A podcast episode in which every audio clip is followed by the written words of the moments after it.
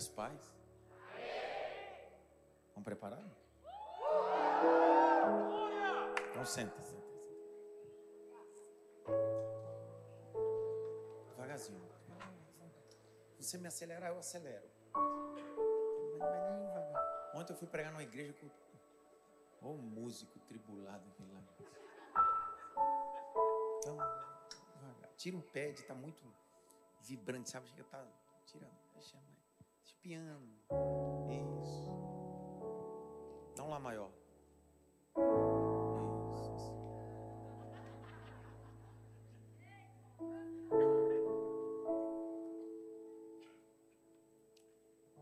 São 3 horas e 38 minutos, horário de Brasília.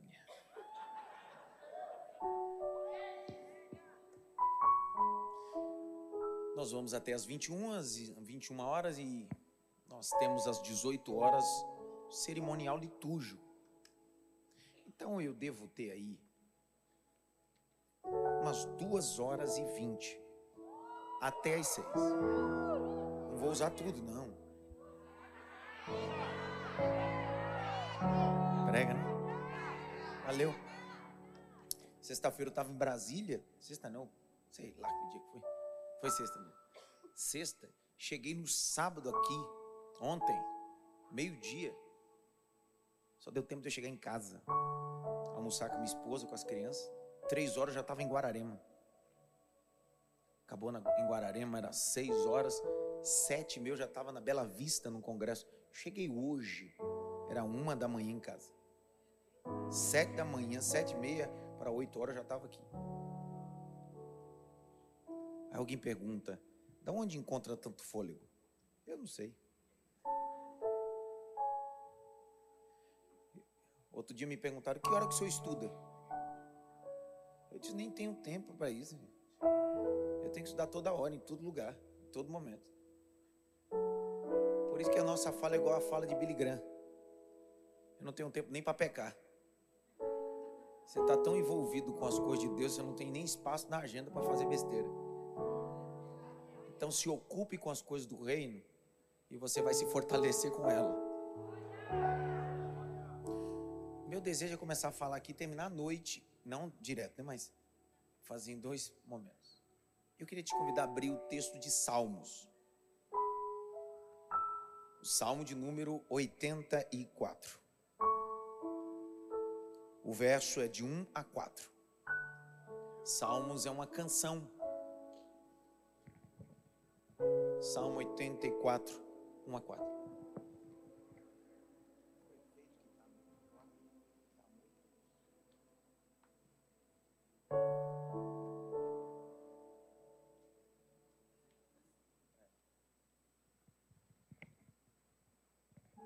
Salmo 84. É isso aí.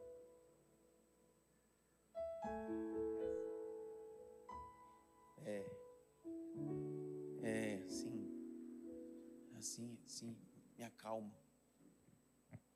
Salmo 84. Almoçou, Jaqueline? Tá pronta para ler, não? Então lê, minha filha. Vá. Quão amáveis são os teus tabernáculos. Leu Quão amáveis são os teus tabernáculos. Ó Yahvé Sabaoth, o Senhor dos exércitos. Verso 2. A minha alma suspira e desfalece pelos átrios do Senhor. O meu coração e a minha carne exultam pelo Deus vivo. O pardal encontrou casa. O pardal encontrou casa. E andorinha? ninho para si, onde acolha os seus filhotes, perto dos teus altares. Perto de onde? Dos teus altares. Aonde essas duas aves encontrou lugar? Perto dos teus altares. Você percebeu um detalhe importantíssimo aí? A palavra altar, que é misbeia, está em plural, até no texto hebraico. Misbeia está em plural. Não é altar, é altares. Perto do- dos teus altares. Continua, leitura. Senhor dos exércitos, Rei meu e Deus meu. O verso é o quatro último. Bem-aventurados os que habitam em tua casa, louvam-te perpetuamente. Dê uma olhadinha pelo menos para três, diga para ele bem assim. O altar revela o nosso coração.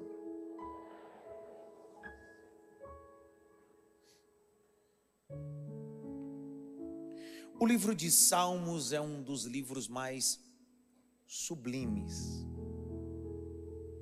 não só na perspectiva da leitura judaica, mas também na perspectiva musical e cultural. Alguns especialistas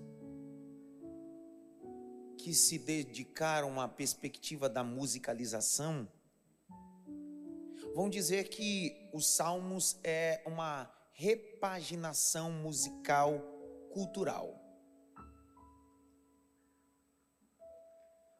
Não fique equivocado quando alguém, de forma legalista, diz que toda música para Deus precisa ser melancólica e sem celebração alguma. Quando você debruça sobre os salmos, você vai descobrir celebrações que vão deixar você boquiaberto. Eu me lembro um dia, a minha primeira vez que fui a Jerusalém, perto do Muro das Lamentações, um grupo de judeus estavam ali, cantando um terrilim. É assim que recebe o nome dos salmos, terrilim. Eles estavam entoando o salmo dos degraus. Estavam salmodiando, cantando, declarando. E no meio daquilo começaram a dançar. O grupo que estava conosco. Eu disse para eles: Isso é o terrinim do, de número 120 até o número 134. É o cântico dos peregrinos. O terrilim de número 120 até o número 134 fala daqueles desejosos ou aqueles que desejavam estar naquele lugar e quando chegavam ao seu destino, que era o templo do Senhor ou a casa de Deus, não aguentavam, pensavam, cantavam. Um dos compositores mais sublimes de todos os salmos, de 150 terrilins, é Davi de 150 terrilins, 73 deles composição de Davi. Davi é aquele camarada que estava no campo com a harpa, mas Davi é aquele camarada também que quando a arca de Deus vai voltando, ele não aguenta. Ele vai dançando. Ele vai se despojando. Os 150 terrilins, existem salmos de guerra, de súplica e louvor. Tudo que você precisa cantar para Deus, ou que se encaixe na sua vida, você não precisa de outra canção. Ao contrário, quando você era do mundo, sua vida era regada com raça negra. Fábio Júnior.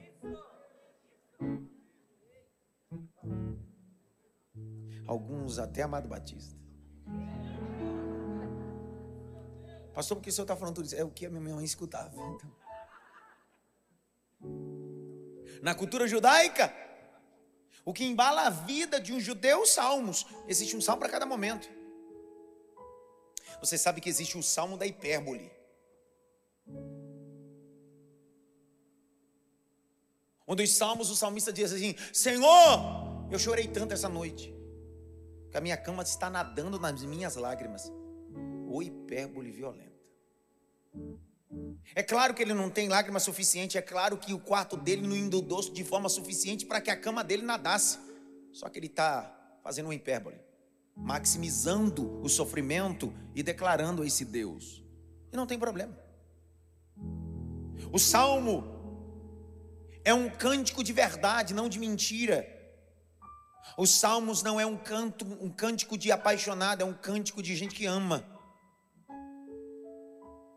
Dentre os 150 salmos, eu sou apaixonado pelo salmo de número 102, o salmo do pelicano. e o salmo de número 51. O salmo de um pecador que se arrepende. Se você me deixasse falar sobre salmo, eu ficaria horas e horas falando. Até porque o primeiro livro que eu li de Charles Handel Spurgeon são as pérolas do salmo. Um livro que tem mais de 500 páginas. Foi o livro e o primeiro livro que eu li dele.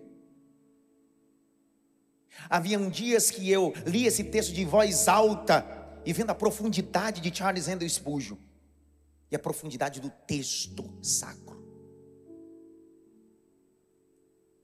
Só que a proposta essa tarde para a noite é inclinarmos a nossa cabeça sobre o Salmo de número 84.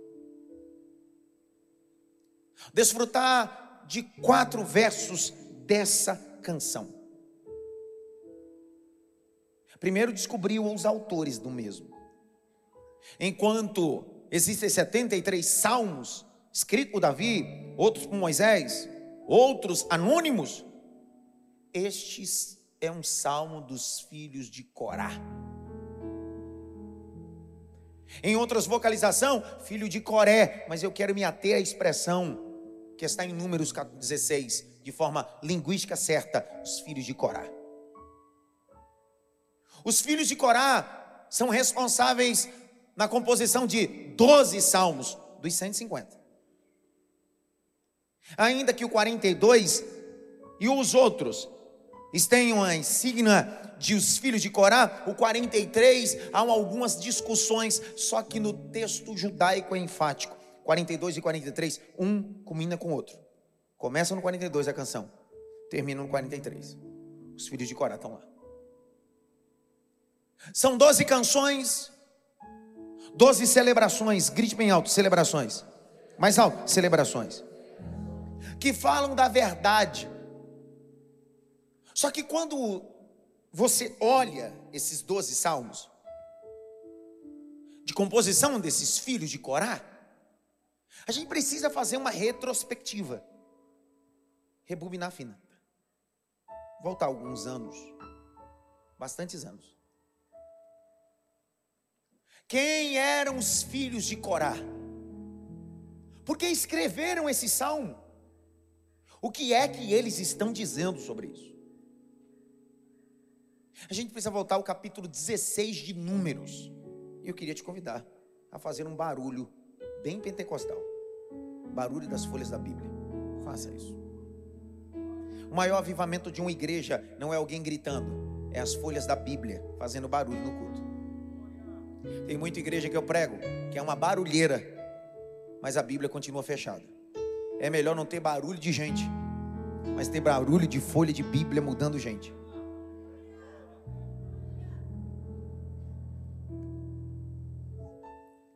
Antes de entender os doze salmos de composição dos filhos de Corá, antes de compreender o capítulo de número, ou o salmo de número 84, composição dos mesmos, precisamos entender por que esse salmo foi escrito, qual é a finalidade deles. A gente precisa voltar, capítulo 16. Lembre-se que depois da saída do povo do Egito, começa uma peregrinação. A peregrinação não é feita em um ambiente maravilhoso, ambiente hostil, deserto. O deserto não é um lugar fácil.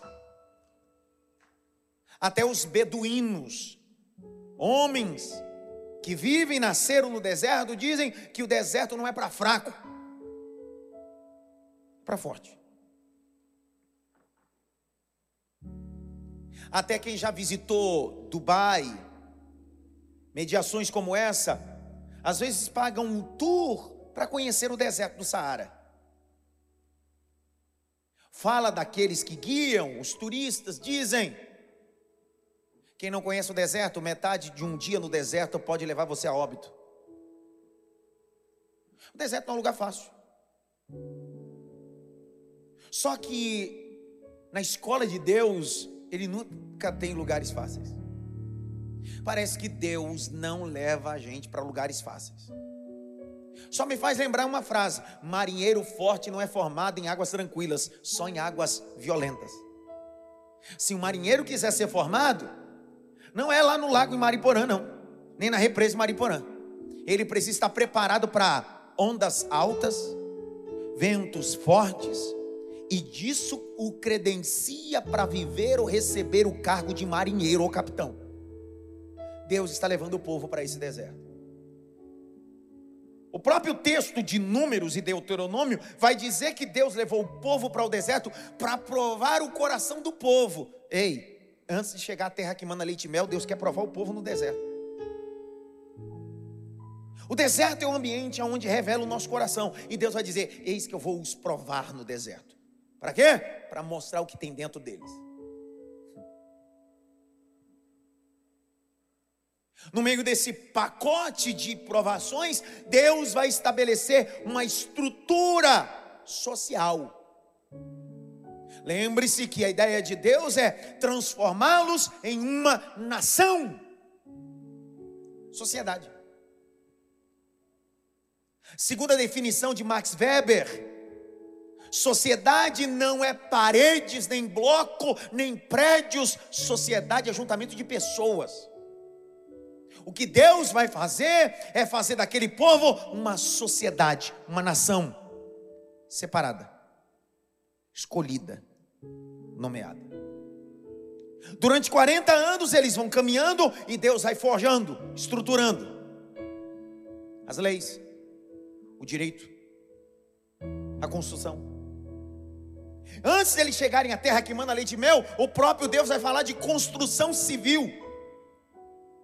Deus vai dizer: quando vocês chegarem na terra que manda leite e mel, construa casas, mas não se esqueça de construir parapeitos. Todas essas instruções não foram dadas na terra que manda leite e mel, foi no deserto, porque Deus te prepara no deserto para você viver com excelência na terra que manda leite e mel. Enquanto eu não estiver estruturado, remontado, encaixado na perspectiva que Deus tem para mim, eu nunca chegarei nessa terra que ele já reservou. Então você precisa entender que esse período no deserto é um período de estruturação, de preparação. Mas também nesse deserto vai acontecer interpéries. Interpéries que eu chamo de murmuradores. Dá uma olhadinha pelo menos para três assim, murmurador. Não, não é chamar ele de murmurador, é só falar murmurador. Fala murmurador. Você não está chamando ele de murmurador. Você está falando com ele a palavra murmurador. Se ele se ofendeu, é porque você viu para ele. Você não está chamando ele para falar murmurador, é só uma palavra. Permita-me dizer, frase não é minha, o pregador inglês Woodson diz que a murmuração é a canção que o diabo gosta de ouvir. A murmuração é a canção que o diabo gosta de ouvir. E parece que o povo começou a louvar o diabo no deserto.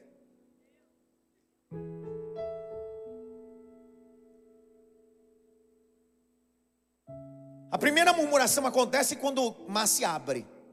O povo atravessa.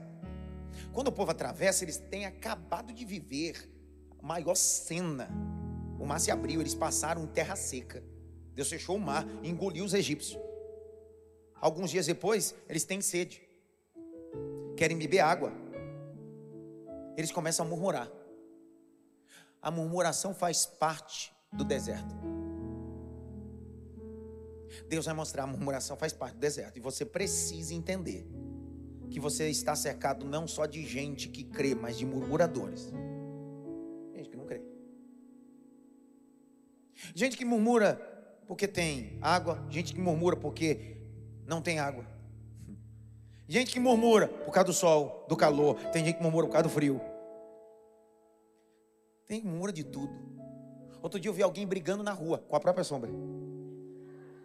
Murmurador é uma desgraça, brigam com tudo. Dá uma olhadinha pelo meio para assim, sai murmurador.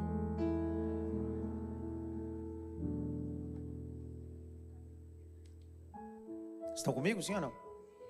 Estão com sono? Fala a verdade. Estão com sono, sim ou não? Tá, né, filho do Olha, faltou pouco. Grite bem alto, murmurador. Ei. O capítulo 16 vai falar o ápice da murmuração.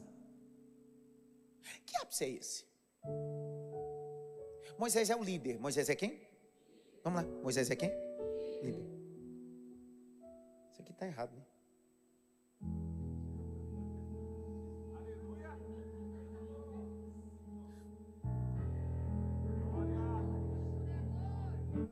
Isso não é murmuração, isso é toque. Põe aqui direitinho. Aqui, não, está errado. E, e, obrigado, tudo. Imagina eu velho, cara. Velho, nem eu mesmo vou me aguentar. A irmã diz misericórdia, qual é o sinal da cruz?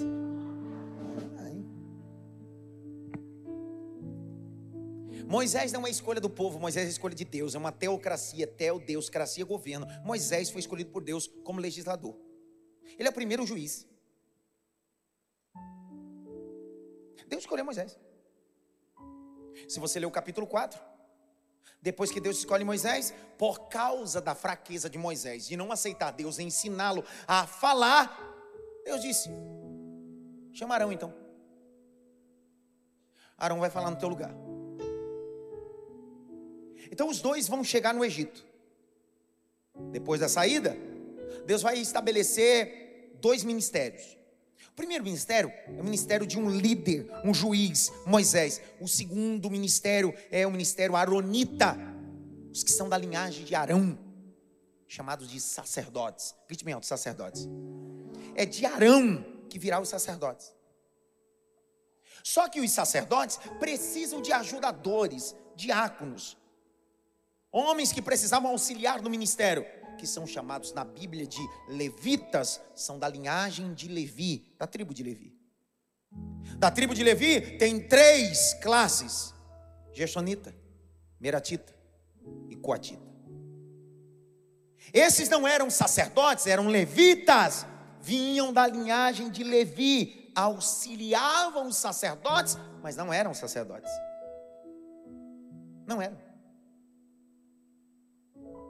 estão ali para exercer o cuidado e a ajuda, mas não são sacerdotes, e nem por causa disso são menos.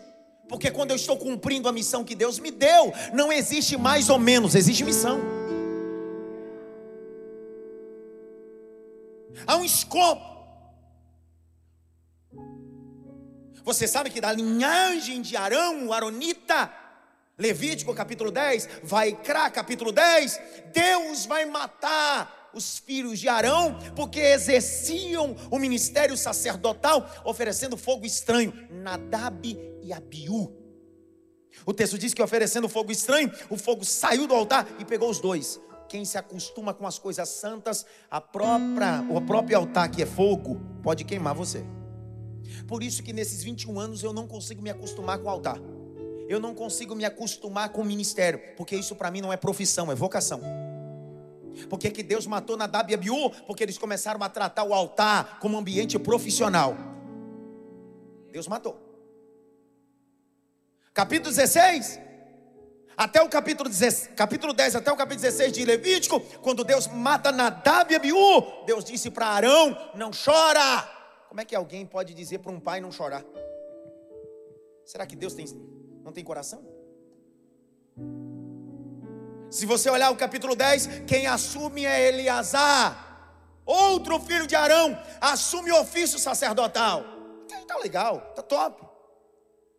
Como é que a gente pode chegar ao capítulo 16? Agora.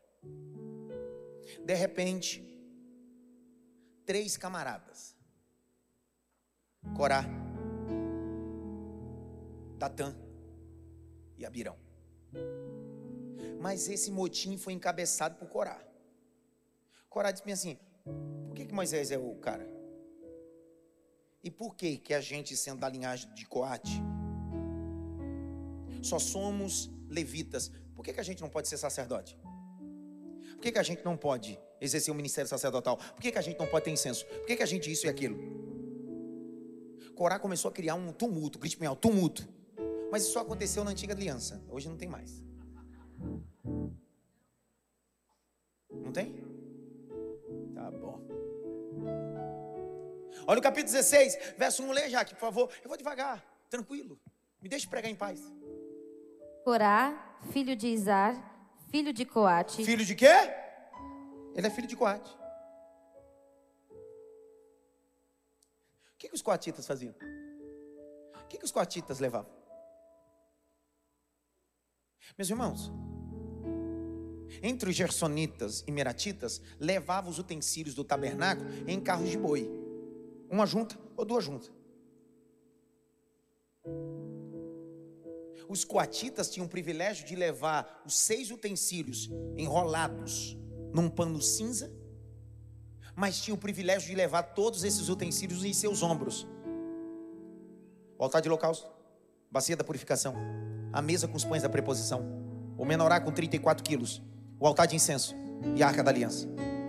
Nenhum desses seis utensílios era levado por uma junta de boi, nem por duas juntas de bois. As traves, sim. As tendas, sim. Mas esses eram levados pela descendência dos levitas. Sacerdote não levava? Sacerdote estabelecia o ofício porque era da linhagem de Arão, mas aos filhos de Coate, os coatitas, tinham o privilégio de levar nos ombros. Por que, que a gente nunca está satisfeito com o que recebeu de Deus? Eu não estou dizendo que você precisa ser passivo, tá bom do jeito que tá. O problema é que você nem aceita o que Deus te deu e quer aquilo que não cabe em você. Tem gente que nem valoriza o que recebeu, nem se dedica àquilo que recebeu e quer aquilo que é do outro. É gente que vive crise de identidade, nem vive aquilo que Deus tem para ele e quer viver outra coisa que Deus não tem para ele. Deixa eu abrir um parênteses. Tem gente que está vivendo a crise, às vezes, de Davi, permitindo se vestir de uma coisa que não cabe em você até uma hora que você cai na real. Vou ler o texto agora para aplicar para você entender. A Bíblia diz que ninguém queria enfrentar Golias. Davi chegou e disse: Eu enfrento. O que, que ele tem na mão? Uma funda, pedra e um pedaço de pau, um cajado. Saul olhou e disse assim: Cara, você vai? Vou. Tem gente que não vai, mas quer colocar a armadura dele em você. Ele pegou a armadura dele, Saul, colocou em Davi, e Davi permitiu. O texto diz que Davi começou a andar, não conseguiu.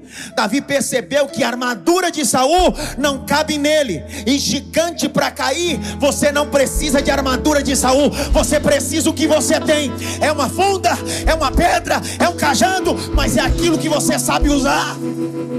Eu não preciso falar igual Hernandes ainda que eu o admiro. Eu não preciso pregar igual o John Stott, ainda que eu gosto da sua teologia. Eu não preciso ter habilidade de Spurgeon, ainda que eu leio muito sobre ele. Eu preciso só do meu cajado, minha fundinha e minha pedra, já é suficiente. Não perca tempo em ser quem você nunca vai ser. Invista tempo em quem você é.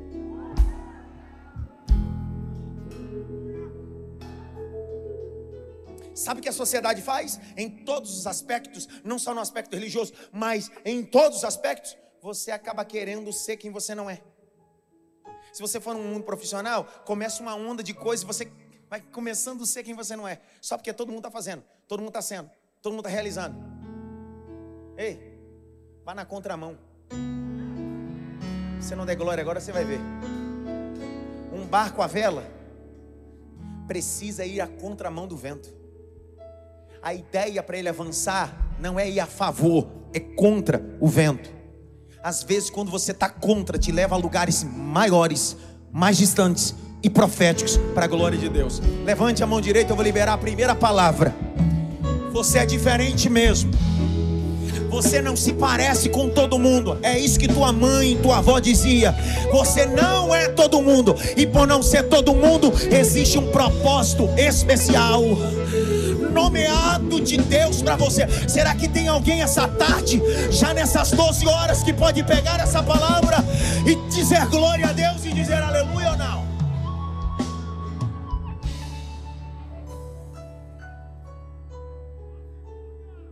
Os filhos de Corá, ou Corá, abrem uma rebelião.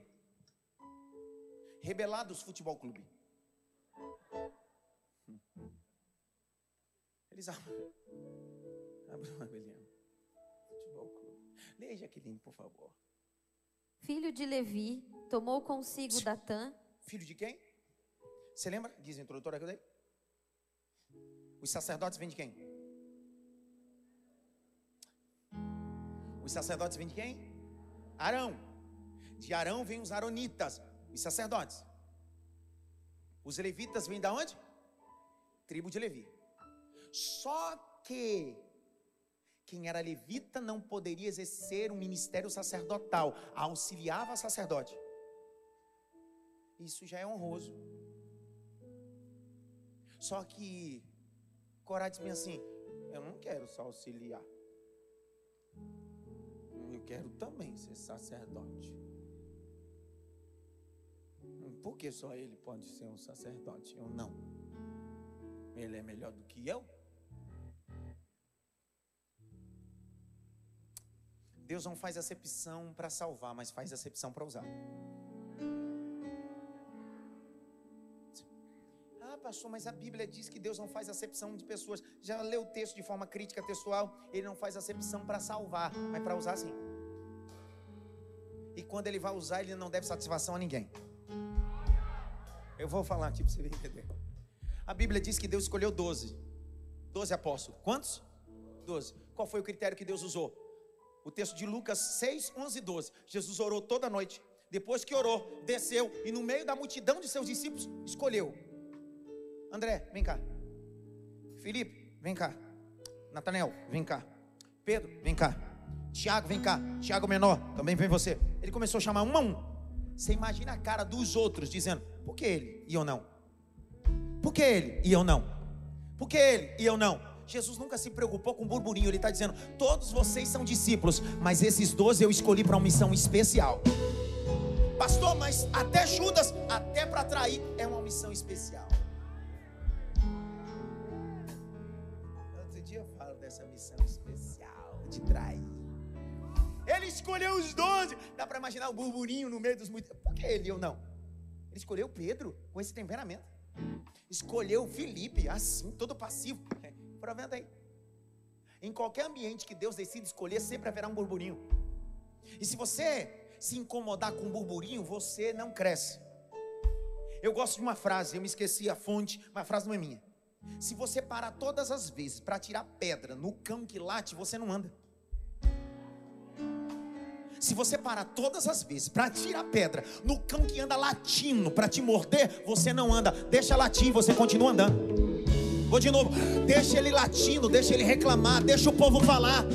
Enquanto você se preocupa com os latidos, você não anda. Deixa latir. Hoje late perto, mas amanhã vai latir longe, porque você já estará muito longe. Levante as suas mãos para o alto. Mais alto que você pode. Feche os dois olhos. Abra a boca, diga glória a Deus. Deixa os cães latirem. O que Deus tem para você lá na frente. Deixa os opositores latirem. Vai nessa tua força.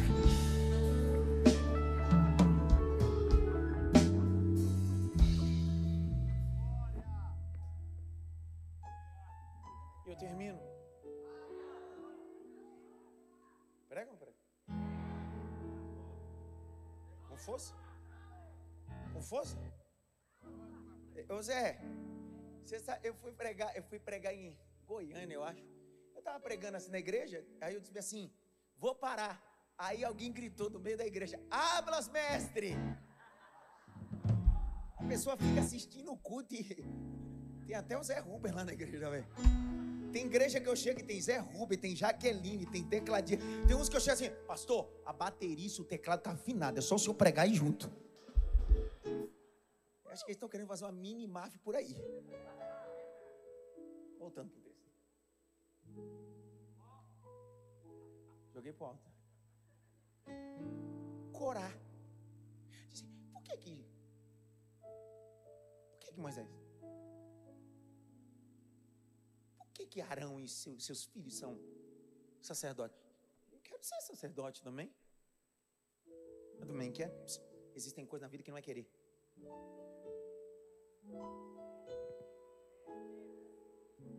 Tem gente que quer muita coisa, mas nem sempre o querer é poder.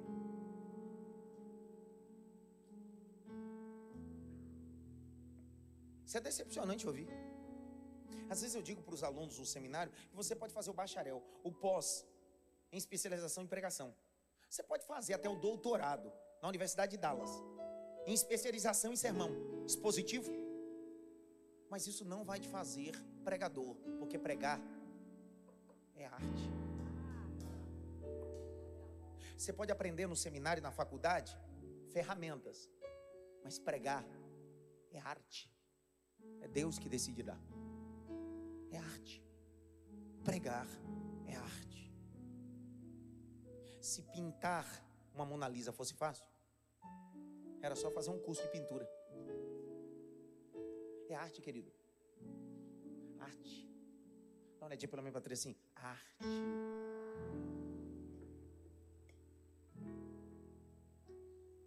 Arte. Por isso que quando eu escuto alguém 10 minutos, eu digo assim: esse nasceu com arte. Ah, mas erra, não tem problema. Ah, mas eu... quem tem, tem. É arte. Acabou. Ele vai melhorando, ele vai estudando, ele vai qualificando, mas Deus deu para ele arte. Acabou.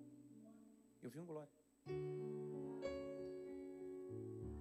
Olha outro. Capítulo 16. O Corá diz bem assim: Não, mas eu, eu quero isso daí. O verso, por que só ele? Aí continua a leitura, Jaqueline.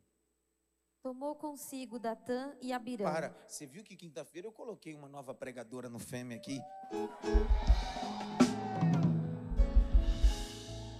E foi assim, ó, eu mandei a mensagem, era nove da noite na quarta-feira e disse, tá com a mensagem.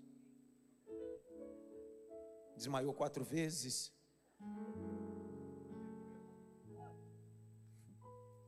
Continua, Jaque. Filhos de Eliabe. E também On, filho de Pelete. Todos da tribo de Ruben. Todos da tribo de Ruben. Tomou consigo. Você já percebeu que todo contendeiro não anda sozinho? Todo divisor nunca anda sozinho? Todo rebelado nunca anda sozinho? Você não dá glória agora? Oswaldinho, fique em pé, Oswaldinho. Fique em pé. Dá aquele glória gostoso lá, Oswaldinho. Isso. Veio. Nenhum rebelado caminha sozinho. A Bíblia diz que o diabo propôs no seu coração levantar um trono acima do trono de Deus e o trono e acima das estrelas de Deus. Sim ou não? A Bíblia diz que quando Deus foi lançá-lo, Deus percebeu que ele não estava, mandou até essa parte junto. Até no diabo, o cara já tinha uma congregação. Ninguém fala nada. O diabo já tinha montado uma nova diretoria no céu.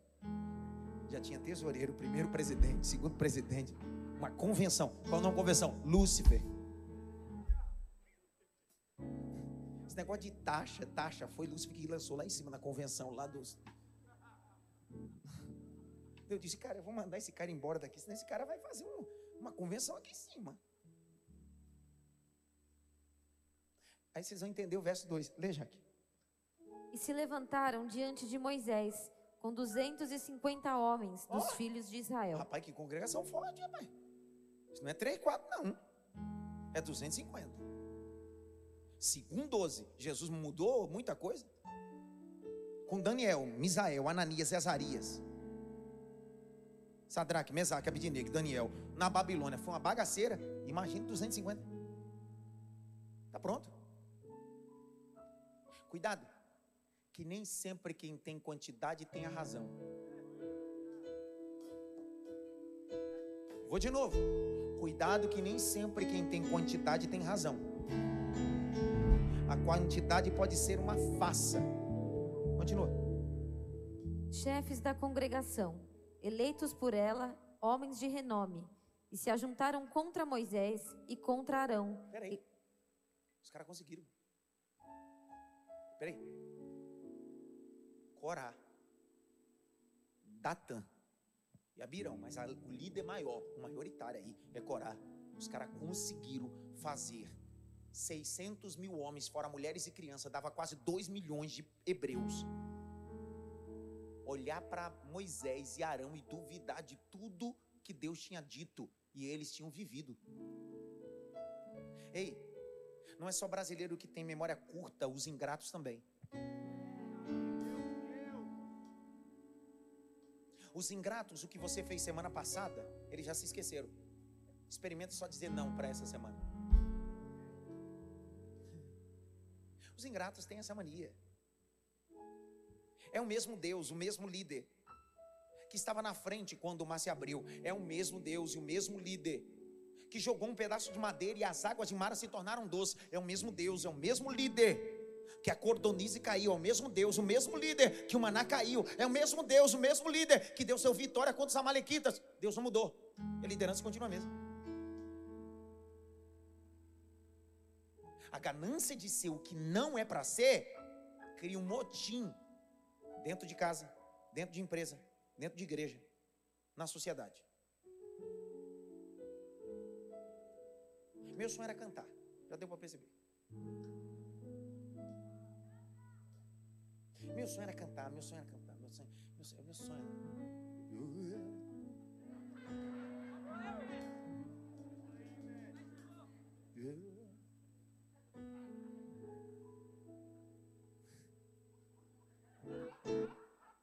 Meu sonho, meu sonho era cantar. Só que eu percebi na vida que você não é feito de ilusão, mas de sonho. Porque existem coisas que você acha que é sonho, é ilusão. Uma hora você tem que cair na real. Por isso que tem gente que anda brigando com todo mundo achando que ilusão é sonho. Ilusão é o que você acha que Deus tem para você. Sonho é o que Deus determinou para você.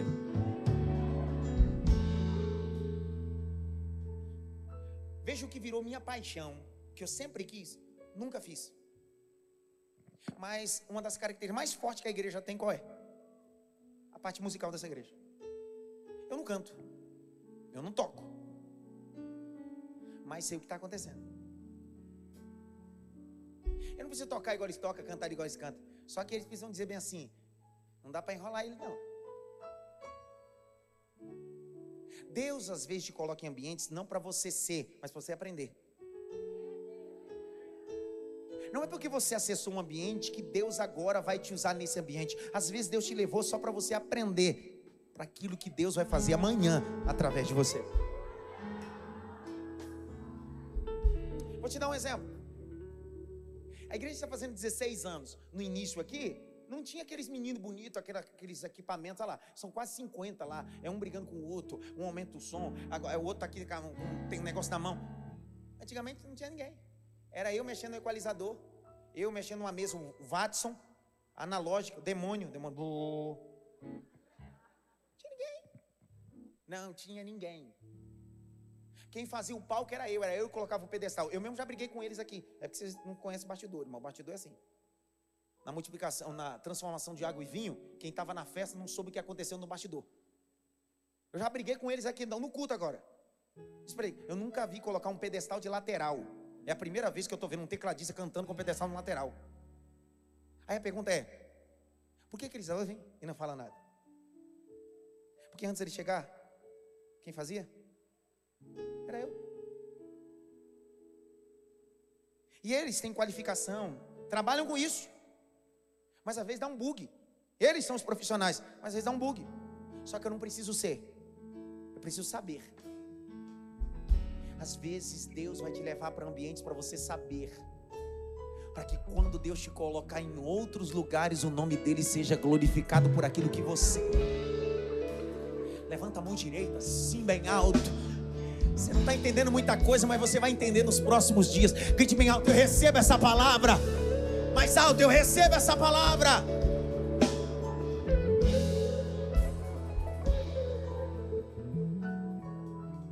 Lê, Jaque, lê, Jaque. Tem uma congregação então, Jaque? Aí já. Está virando uma congregação. E se ajuntaram. Oh, se ajuntaram. Até os rebelados se ajuntam, velho. Cuidado que nem toda coinonia é divina. A palavra coinonia do grego é comunhão. Existem comunhão que é do inferno. Nem todo café Deus está no meio, nem todo almoço Deus está no meio, nem toda janta Deus está no meio, nem todo churrasco Deus está no meio. Tem gente que consegue ter a capacidade de colocar o diabo no meio dos seus jantares.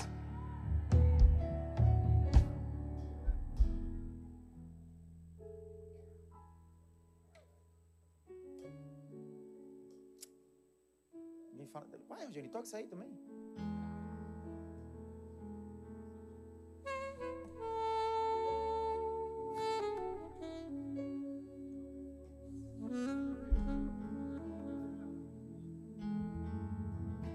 Sabe que eu, eu comecei com 16 para 17 anos batendo bona. Bona é um método de musicalização. É o demônio que ali. Rodrigo, você vê, Rodrigo? Bona? Bona? Você fez já, que também lá na NIP fazia bona?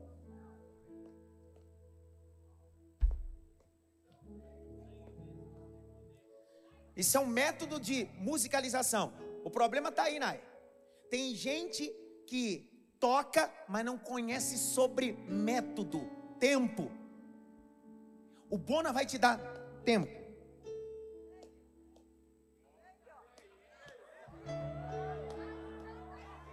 Eu não preciso tocar. Quando ele sai do tom ali, toca uma nota errada. Ó, com isso aqui, eu sei. Cara, tá fora, cara. O cavalo tá fora, cavalinho de Jesus.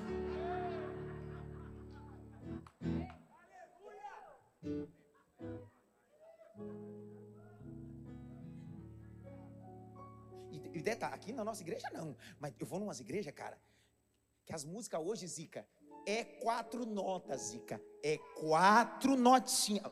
Álvaro, quatro notas. Os desgraçados conseguem errar um campo harmônico de quatro notas. Sem falar nos bateristas, que o cara não entende que aquilo ali é frase. Dérica, faz uma frase bonita aí, vai. Isso é uma frase, cavalinho de Jesus. Isso não é para ficar batendo. Aí alguém pergunta: o senhor é baterista? Não. O senhor é tecladista? Não. Quem diz que você precisa fazer? Você precisa saber. Será que todos os lugares que Deus te colocou é para você fazer ou para você aprender?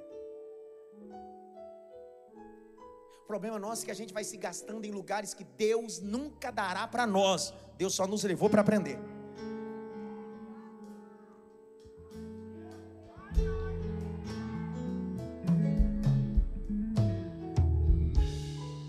Deus te levou para ter uma experiência. Eu vou liberar a segunda palavra.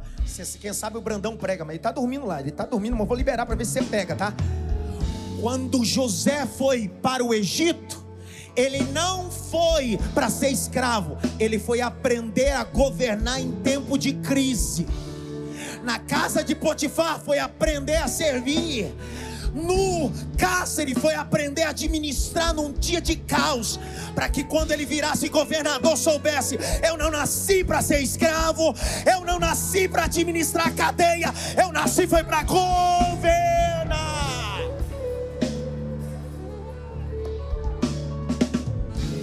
Existem lugares que você não vai ficar, você só vai aprender para fazer algo excelente amanhã. Tem alguém aqui que pega essa mensagem.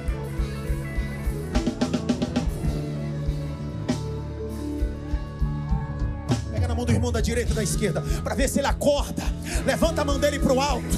Se ele estiver dormindo, balança aí a mão dele. Segura a mão dele para o alto pelo menos, hoje não é 10, tá? Já que tá com sono é 20. Pelo menos 20 segundos. Sela essa palavra. Abra a boca. Diga glória. Abra a boca. Diga glória.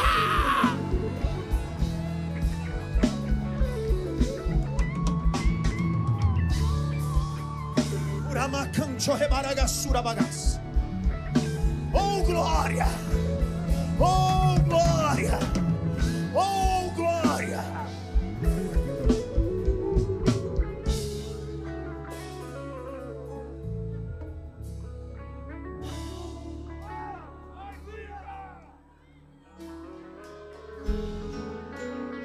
Ei, vocês sabem que eu fui hoteleiro. Minha área de atuação profissional foi hotelaria. Eu comecei no, hotel como mensageiro, levador de mala.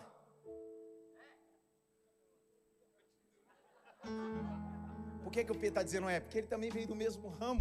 E ele trabalhava num hotel e eu trabalhava em outro. Ele trabalhava na Rio Branco, eu trabalhava, trabalhava na Avenida São João. Então eu entrei como mensageiro. Depois, folguista de recepcionista, recepcionista e gerente de hospedagem de final de semana. Às vezes as pessoas vêm aqui na cidade máfia e perguntam, cara, como é que você opera a cidade máfia? Do estacionamento, a recepção, a operação que eu faço é de hotelaria. Quando o Anderson assumiu a operação, o Alessandro subiu a operação, e eles vão passando de um para outro, a operação é um modelo que Deus me deu. Por quê? Se Deus decidiu chamar um camarada que era da hotelaria, ele queria me ensinar alguma coisa lá. Então, quando você chega aqui, se você perceber a partir de agora, o sistema é lógico. Uma coisa vai conectando a outra e vai se intermediando. Na hotelaria, a recepção se comunica com o estacionamento, que se comunica com a camareira, que se comunica com a cozinha. Uma coisa está conectada à outra. Eu não deixo nada desconectado, porque é o cunho operacional.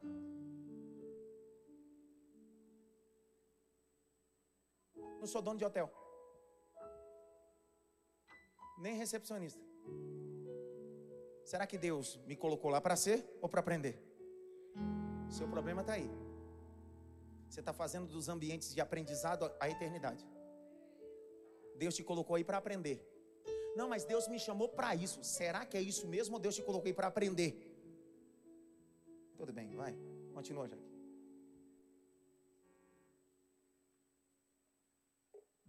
Se ajuntaram contra Moisés e contra Arão, e lhes disseram: Basta, toda a congregação é santa, cada um deles é santo, e o Senhor está no meio deles. Por que então vocês se exaltam sobre a congregação do Olha. Senhor? Olha. Meu Deus do céu. Vocês estão lendo vocês estão lendo aí, não? Prestou atenção? Você prestou atenção que você está lendo? Prestou nada. Cuidado, meu filho, sapato de fogo. viu? Obrigado. O Corá está dizendo bem assim: essa, essa congregação, essa, olha o discurso moralista. Deus está no meio da congregação. E ele coloca em queixa a escolha de Moisés e Arão por Deus. Ele está dizendo nas entrelinhas, diz assim: isso aí tem manipulação. Isso aí teve fraude nas eleições.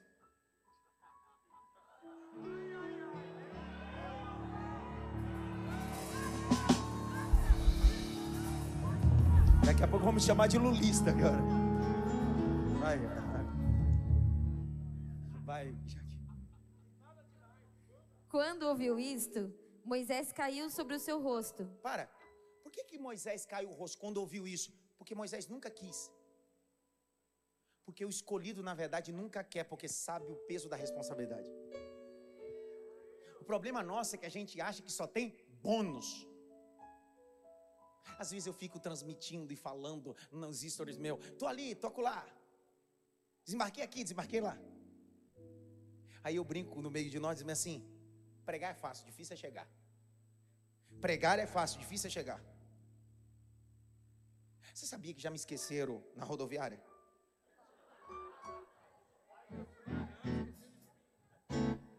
E não foi uma vez. Foi algumas. Você sabe quantas vezes me ludibriaram? Pastor, o senhor vem pregar aqui em Roraima, em Pará, não sei aonde? Vem. Pastor, é, a nossa cidadezinha é do lado do, do, do aeroporto. Tá bom. Descer no aeroporto. Três, quatro horas de carro. Até o local. E a cruzada começar às sete horas da noite e eu chegar às seis e meia. Só tomar banho e ir direto para o altar. Mas onde o senhor quer chegar com isso? Simples. A escolha não tem só bônus, a escolha também tem seus ônus. Da, o Moisés está dizendo assim: cara, mãe, eu nunca quis, foi ele que apareceu para mim na planície. Não fui eu que fui atrás dele, foi ele que foi atrás de mim. Cara, eu estava apacentando as ovelhas, o meu sogro Jetro, e foi ele que apareceu e disse assim: Eu te escolhi, eu te escolhi, eu te escolhi, eu te escolhi, eu te escolhi, eu te escolhi. Ele perguntou o que eu tinha na mão, eu nem sabia o que eu tinha. Eu disse uma vara. E ele disse: Você nem sabe o que tem na mão. Essa vara vira uma serpente, eu vou te levantar. Eu vou te levantar. Moisés nunca quis. Por isso que ele está triste, cara. Eu nunca pedi. Eu nunca Só que quem Deus escolhe, Deus defende. Vou de novo. Quem Deus escolhe, Deus defende.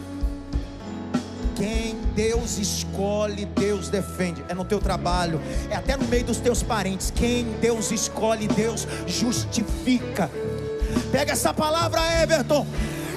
Eu pelejarei por vós e vós calareis. Eu sou o guerreiro de Israel.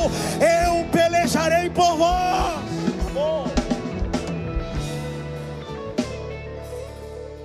Moisés disse: Cara, eu não pedi. Olha o verso 5, Jaque. Vai.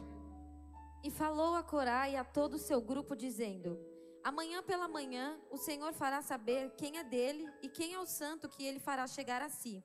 Aquele a quem ele escolher, esse ele fará chegar a si. Façam isto. Peguem incensários, você, Corá e todo o seu grupo. Ponham brasas nos incensários. Amanhã coloquem incenso sobre as brasas diante do Senhor. O homem a quem o Senhor escolher, este será o santo. E agora basta, filhos de Levi. Moisés Filho de quem? Filho de quem? Ah, você precisa ler o texto de forma sublime. No final da fala de Moisés, ele está colocando a galera no devido lugar. Ele está dizendo: pega os incensários, coisas que eram utilizadas por sacerdotes, ponham fogo e amanhã se apresentem e o Senhor fará a verdade. Ouviram, filhos de Levi? Que Moisés está dizendo? O incensário nunca vai mudar quem você é. Você pode usar incenso, mas você continua sendo levita, você nunca será sacerdote. Você pode comprar um carro zero, mas isso nunca vai mudar o seu status. Olha o que Deus está dizendo: não são as coisas que mudam você, é o seu coração que muda as coisas.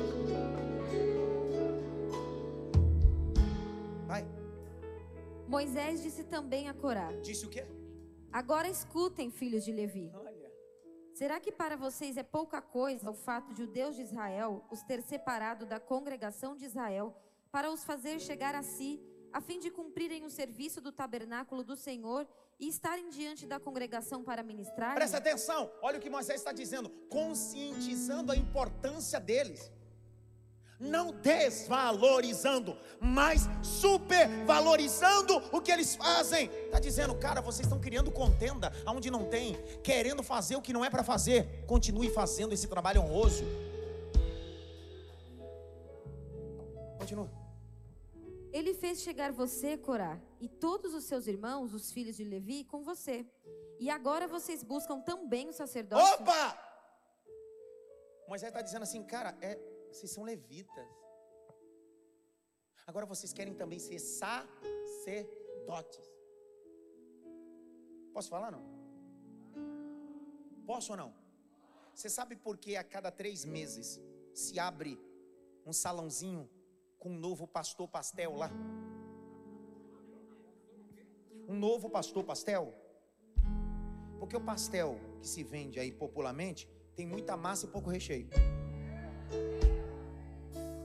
Você sabe por que em cada repimboquezinha aí tem uma nova igreja e não é igreja de Cristo? É um levita que não quis ser levita e quis ser pastor. Por quê? Porque ele caiu na vaidade. Deus chamou ele para ser levita, para ministrar, para colocar a mão sobre os enfermos, para auxiliar o pastoreio local, para ser um auxiliador. Isso é honroso. Mas na cabeça dele disse assim: Eu preciso ser presidente eu preciso ter uma sede. Aí tem uns que vão para uma garagem, coloca 15 cadeiras e escreve na rede social: a igreja sede, vem na igreja sede. Como é que é a igreja sede? Se não é nem igreja, tá dentro da garagem e nem filial tem.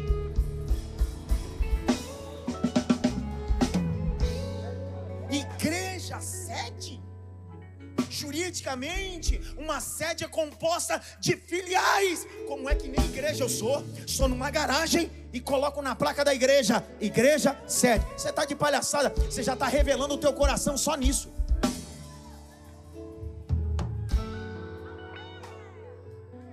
Eu tenho 16 anos de igreja. Olha lá na rede social, depois de 16 anos tendo filial, a magnitude que é essa igreja. Vê lá se eu coloco na rede social. Nem eu tenho essa pachorra de colocar sede. Aí o outro, a cada uma semana abre uma igreja numa garagem. Igreja sede, na garagem. Nem filial tem. Sabe o que é isso? É a geração de Absalão. Absalão era filho de Davi. É a unção de Absalão. Eles vão abrindo um monte de salãozinho.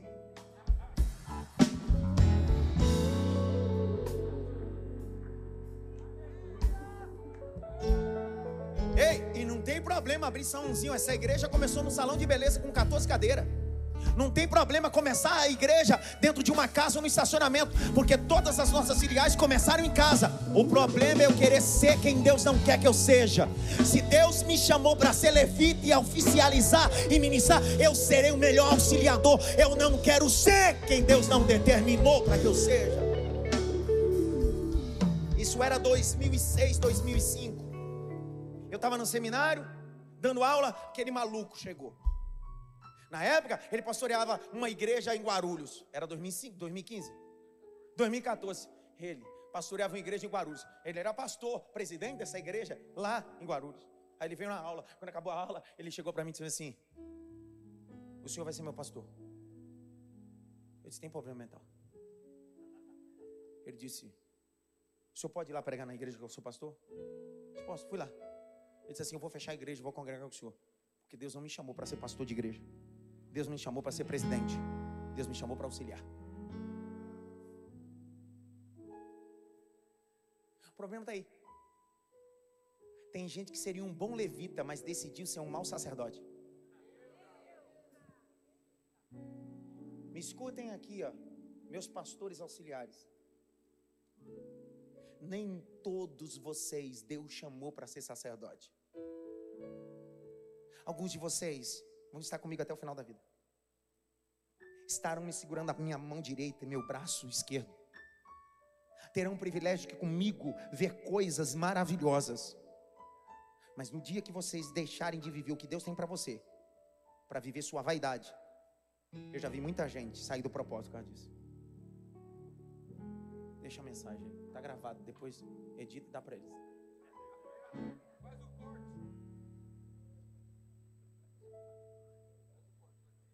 Cuidado para não ser o que Deus desenhou para você. Continua, Jaque. Eu termino. Portanto, você e todo o seu grupo estão contra Ei, o Senhor. grupo, Jaque. Dá uma olhadinha para mim, Patrícia. assim, Cuidado com os grupos. Tem uns grupos de WhatsApp aí que demônio está no meio. Se eu descolar que você anda fazendo uns GIF aí, você vai ver, viu?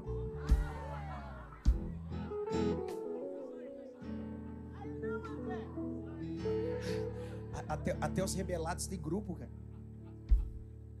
Rebelado não é uma pessoa solitária, sozinha. Você pode ver o mexeriqueiro do teu trabalho, ele sempre tem um grupinho dos mexeriqueiros. Saem tudo na hora do almoço, no mesmo horário. Continuando, Jaque. E Arão, o que é ele para que estejam murmurando contra ele?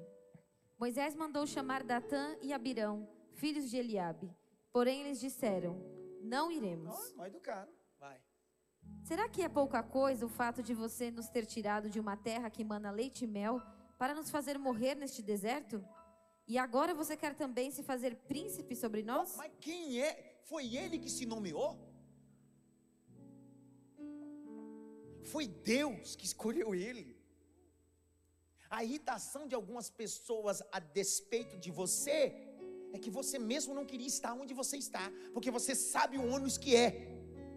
Mas as pessoas olham para você e só vê o bônus.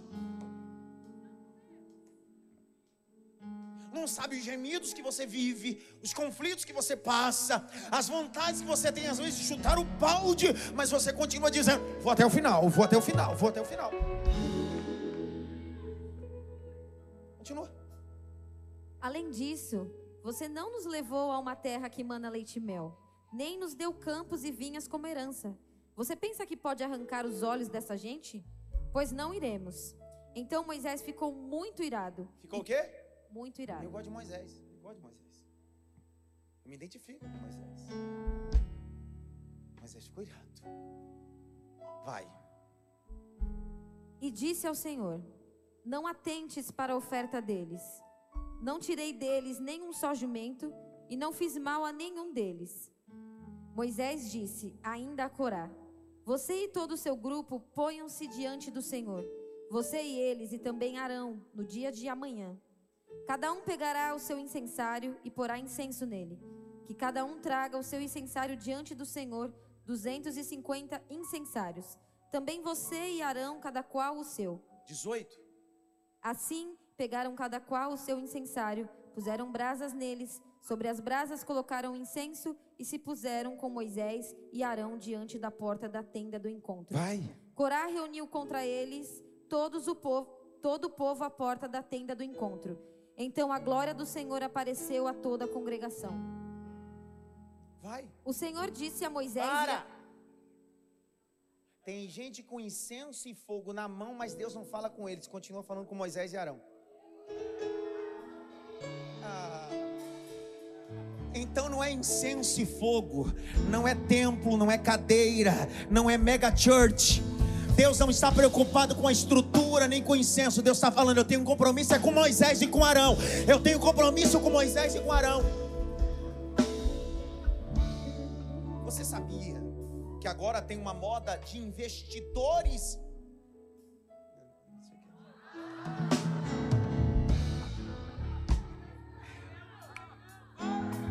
Deixa eu molhar minhas palavras.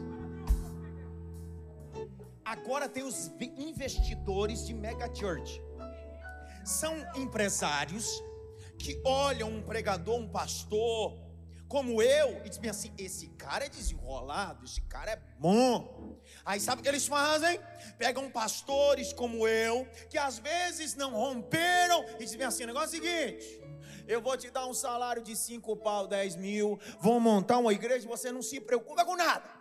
Se preocupa nada. Só prega, cuida do povo e minha empresa vai cuidar de toda a estrutura. Ele monta uma igreja maravilhosa.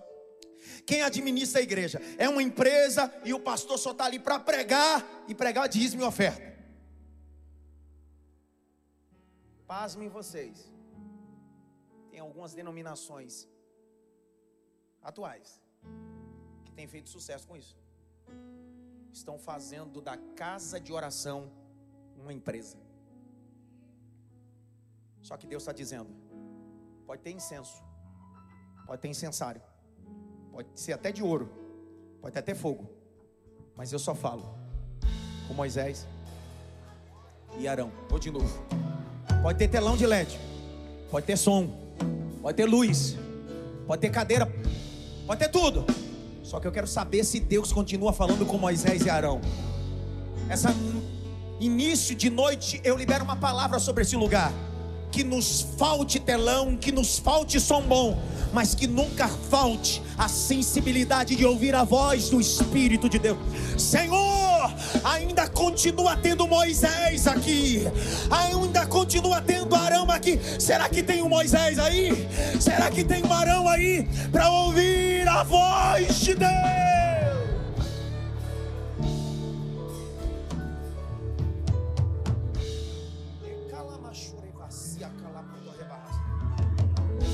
Meio do ambiente, Serjão da murmuração, a glória Serjão desceu. E quando a glória desceu, a glória não falou com Corá.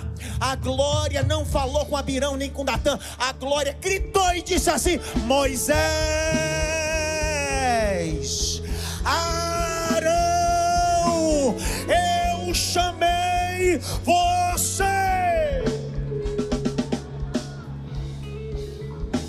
Você sabe qual é a irritabilidade de Corá? Que ele tem incenso, mas não ouve. A irritabilidade de Abirão e Datã é que eles têm até incenso, mas não ouve o que Moisés e Arão ouvem. O que eles querem é o que você tem. Guia, uma voz. Deus. Cara, eu senti a palavra. Vai, continua a leitura. O Senhor disse a Moisés e a Arão: Afastem-se do meio desta congregação, e eu os consumirei no momento. A glória desceu. Deus está na nuvem. Deus gritou e disse assim: Moisés, sim, Senhor é eterno. Arão, sim, Senhor é eterno. Se afaste de todo esse povo. Como assim? Se afaste. Eu vou matar todos eles, não só Corá. Eu vou matar todo esse povo, vou deixar só vocês dois.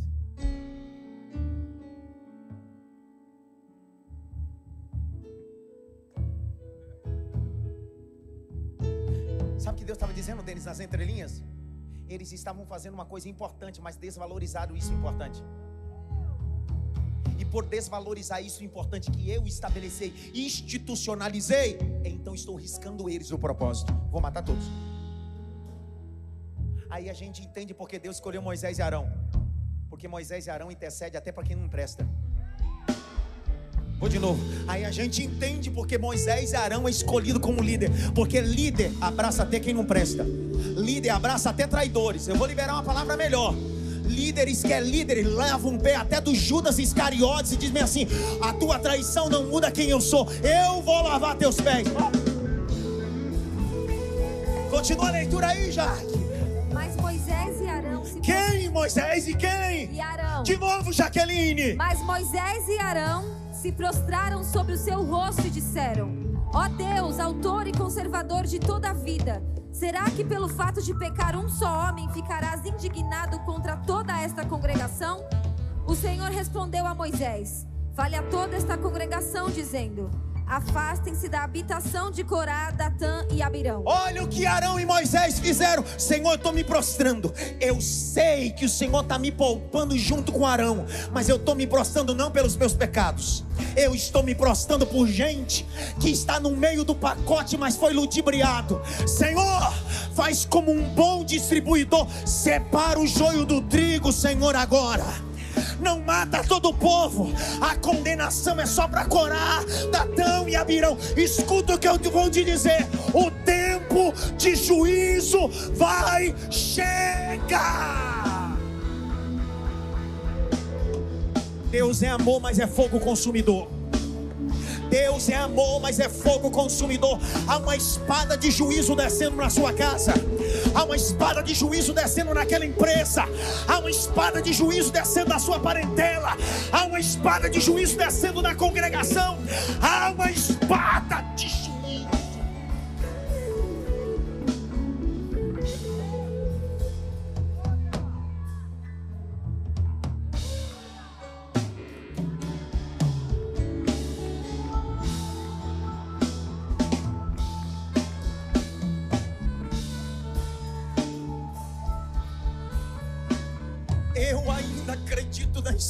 juízo. Eu acredito na espada molada do meu bom mestre. Eu acredito que Ele é Jeová Nissi, Ele é minha bandeira. Eu também acredito que Ele é Jeová Sabaote, Ele é minha guerra. O Senhor está trazendo um peso essa tarde. Deus está dizendo: Moisés, Arão, a espada de juízo vai descer nessa sociedade. Vai descer nessa sociedade. O teu sócio vai saber a espada.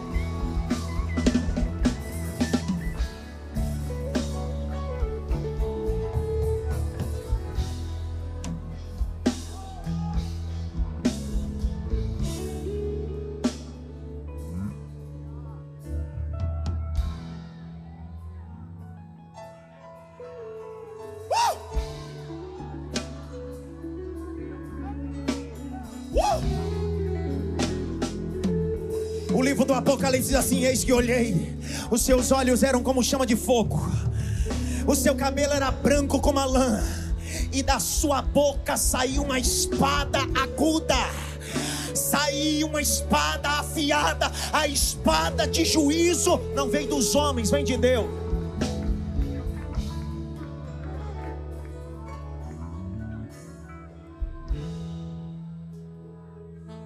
Moisés e Arão se lançaram no, no chão e disse assim: Senhor, não mata todo mundo, não. Porque tem gente que foi ludibriado, empolgado, manipulado para murmurar. Mas a fonte são três: Corá, Birão e Datã.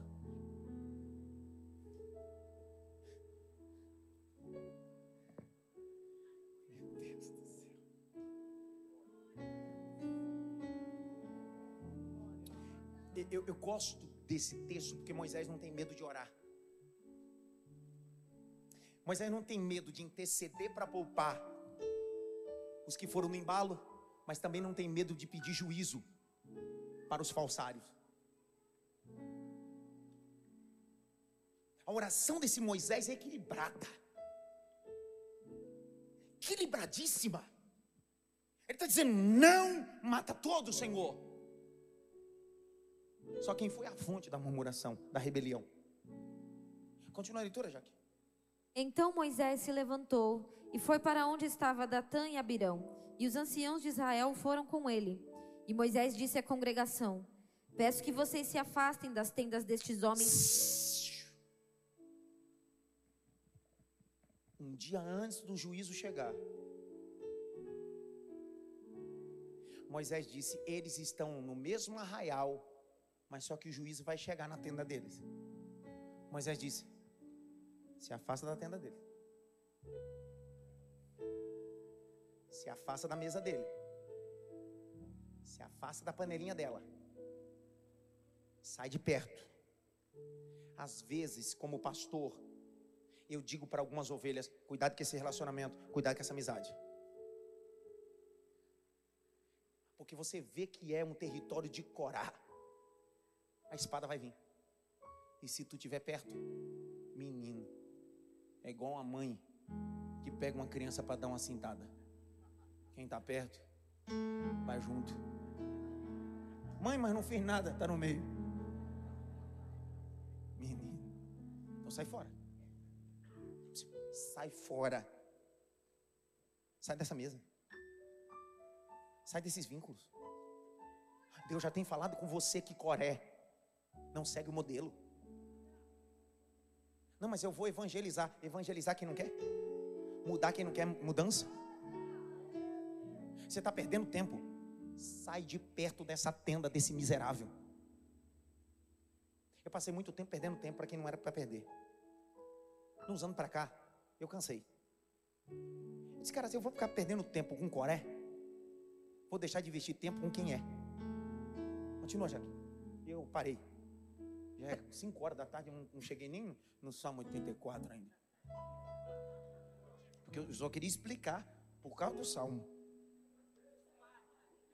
Menino do céu, é tão bom pregar 12 horas que ninguém pode falar. Está demorando. É, até as 9 ainda. Vai. Peço que vocês se afastem das tendas destes homens perversos e não toquem em nada do que é deles. Tem gente que é tóxica. Doutora Marciana, tem gente que é tóxica. Tem gente que suga nossas energias, doutora Ana. Doutora Eliane, tem gente que é, é, é um demônio, é um sanguessuga. Eu estou falando com as psicólogas aqui da igreja. Tem gente que suga toda a sua energia. Só que Deus está falando através de Moisés: se afasta disso, cara. Sai desse meio. Tem gente que é só o sangue do bode e a mão do anjo. Vai, minha filha. E não toquem em nada do que é deles, para que vocês não sejam destruídos por causa de todos os pecados que eles cometeram. Vai. Eles se afastaram da habitação de Corá, Datã e Abirão. Hum. Datã e Abirão saíram e se puseram à porta da sua tenda, juntamente com suas mulheres, seus filhos e suas crianças. Ah. Então Moisés disse: Nisto vocês saberão que o Senhor me enviou a realizar todas estas obras, Ah. que não procedem de mim mesmo. Procede. Se estes homens morrerem como morrem todas as pessoas, e se forem visitados por qualquer castigo, como se dá com todas as pessoas, então o Senhor não me enviou. Vai. Mas se o Senhor criar alguma coisa nova, e a terra abrir a sua boca e os engolir com tudo o que eles têm, e se eles descerem vivos ao mundo dos mortos, então vocês saberão que estes homens desprezaram o Esse Senhor. Moisés está dizendo: para saber que Deus é comigo, eu não quero nada igual. Tem que acontecer algo inédito. Moisés está dizendo bem assim: se aconteceu o que já aconteceu, vai dizer que tem alguma manipulação. Só que vai acontecer algo inédito. Se Deus for comigo, a terra se abre. E vão descer e ser engolidos vivos. Esse Moisés, esse camarada tem crédito. Continua. E aconteceu que assim que Moisés acabou de Não, dizer. lê de novo, Jaque. Põe, põe vida nesse texto. Vai. E aconteceu que assim que Moisés acabou de dizer todas estas O que palavras, aconteceu? a terra debaixo deles se fendeu. Abriu a sua boca e os engoliu com as famílias deles, com todos os que eram partidários de Corá e com todos os bens deles. Ei, não foi só a família de Corá que desceu, os partidários. Vou falar de novo. Os partidários também desceram, porque teve gente que não ouviu o conselho. Disse: "Não, não vai acontecer nada não, não vou sair de perto da tua tenda. Tamo junto até o final". Então, é engolido pela terra. Escute o que Deus está dizendo. Chegou o momento de quebrar alianças imundas. Chegou o momento de quebrar alianças impuras. Deus está tirando você de círculos viciosos, tóxicos, e Deus está te colocando em relacionamentos saudáveis.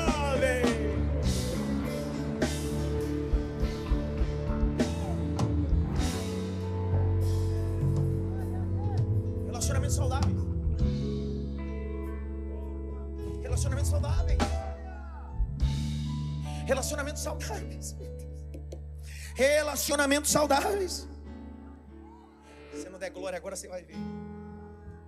Agora olha o verso de número 35, Jaque. Vai, lê, Jaque. Preciso terminar, Jaqueline. Vai. Então veio o fogo do Senhor e consumiu os 250 homens que ofereciam o incenso. Não, não não entendeu. De novo. O fogo veio e comeu, destruiu, bagaçou com os 250 que tinha incensário na mão, mas não era sacerdote. Tinha fogo no incensário, mas não era sacerdote. Tinha ônibus, gálbano na mão, mas não era sacerdote. Deus estava dizendo bem assim: quando o fogo vem, ele identifica o que é verdadeiro e o que é falso. Quando o fogo vem, ele não está olhando para o incenso, está olhando para o teu ofício. O fogo vem, ó. Continua a leitura. Eu tô sentindo a palavra aqui. Evangelho não é só curar, evangelho é ajustar. Vai. O Senhor disse a Moisés: Diga a Eleazar, filho de Arão, o sacerdote. Para, Jaque. Você não entendeu? Vai jogar em você também. Depois dos falsários, depois dos levitas que querem ser sacerdote, querem usar utensílios que não são para eles. Deus disse Moisés: sim, chama Eliasar. Quem é Eliasar? O texto vai dizer: o sacerdote. Deus está dizendo: se eu colocar cada um no seu devido lugar, haverá fogo, haverá poder, haverá unção. Eu sei o meu lugar no reino. Já que lê com força, porque incenso na mão de sacerdote, ninguém morre, só Deus é adorado. Vai. O sacerdote que pegue os incensários do meio do incêndio, incêndio e espalhe as brasas para longe, porque os incensários são santos. Os incensários são o quê? Santos. Então, profano é quem está usando. Porque quando eu faço aquilo que não fui vocacionado, eu acabo profanando aquilo que é santo. Deus disse: pega Eliasar, sabe os incensários santos? Sei, estava na mão de quem não presta, estava na mão de quem não tem coração, estava na mão de gente que quer se aproveitar. Mas não se desfaz dos incensários, pega os incensários de volta, porque o fogo vai voltar a queimar. O fogo vai voltar a queimar, o perfume vai voltar a aparecer, a fumaça. Escuta essa mensagem que eu estou pregando aqui hoje. Os altares da nossa nação, Deus vai trazer fogo e vai levantar sacerdotes de verdade.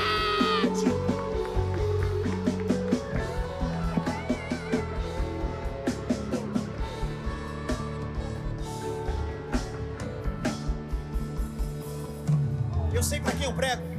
Eu sei para quem eu falo. A mensagem que eu prego não é para quatro paredes. A minha mensagem não é mensagem para a cidade de Maf, a minha mensagem é uma mensagem para a cidade de São Paulo.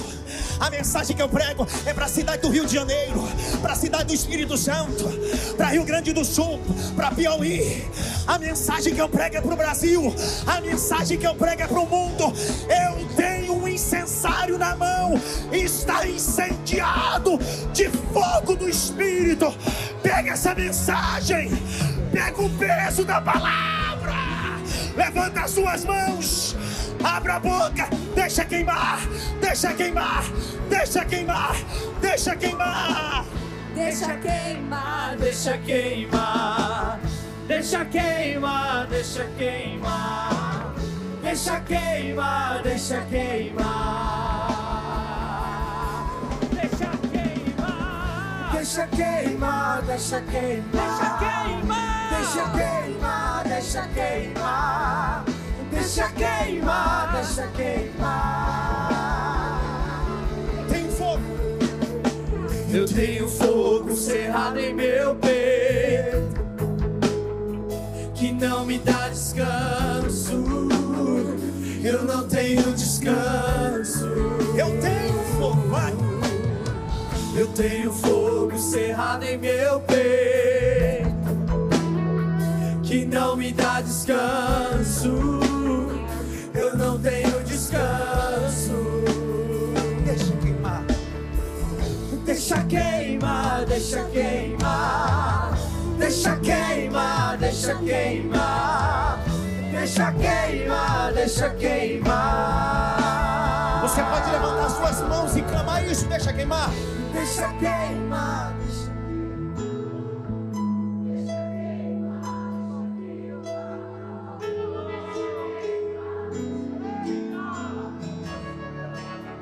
Deixa queimar. Deixa queimar, deixa queimar. Deixa queimar. Mas o deixa pega queimar. Há uma multidão de sacerdotes aqui essa noite. Há uma multidão de sacerdotes. Deixa queimar, deixa queimar. Deixa queimar, deixa queimar. Deixa queimar, deixa queimar. Uma coisa. Uma coisa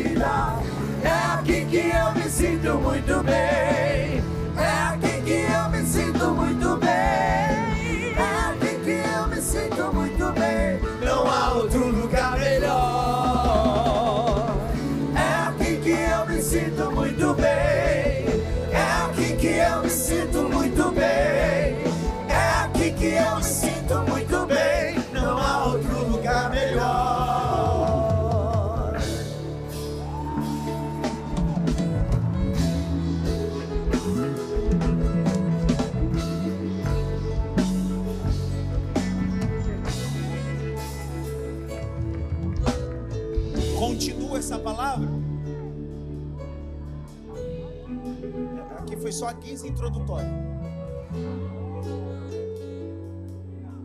Só para introduzir.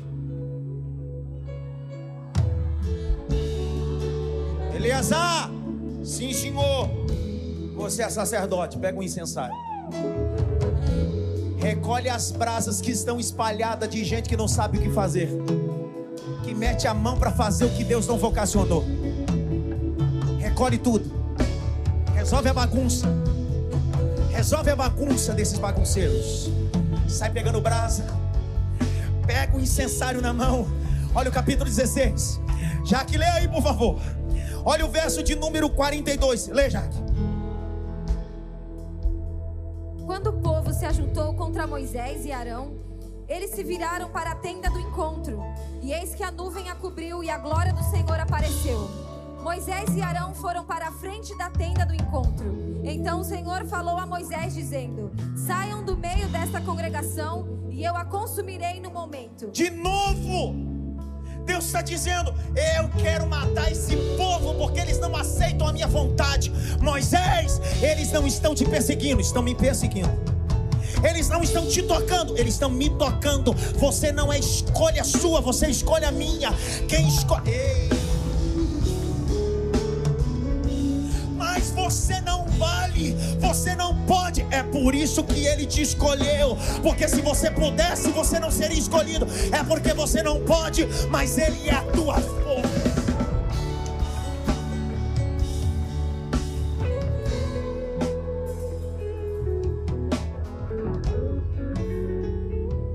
Termino dizendo assim, ó, para o link, pra você não perder a segunda parte. A terra abriu. As famílias de Corá desceram. Mas eu deixo um adendo para você. Na segunda parte. Deus vai preservar os remanescentes. Na segunda parte. Deus vai poupar alguns para escrever 12 salmos. Aí vocês vão entender que naquele dia tinha os patrícios que morreram com Corá, mas alguns disseram: Pai, eu não concordo com isso não. Eu vou seguir a verdade. A terra se abriu. Alguns dos filhos de Corá foram preservados. Lá na frente, eles vão dizer: Vamos escrever. Alguns dizem: A gente não escreve, a gente canta.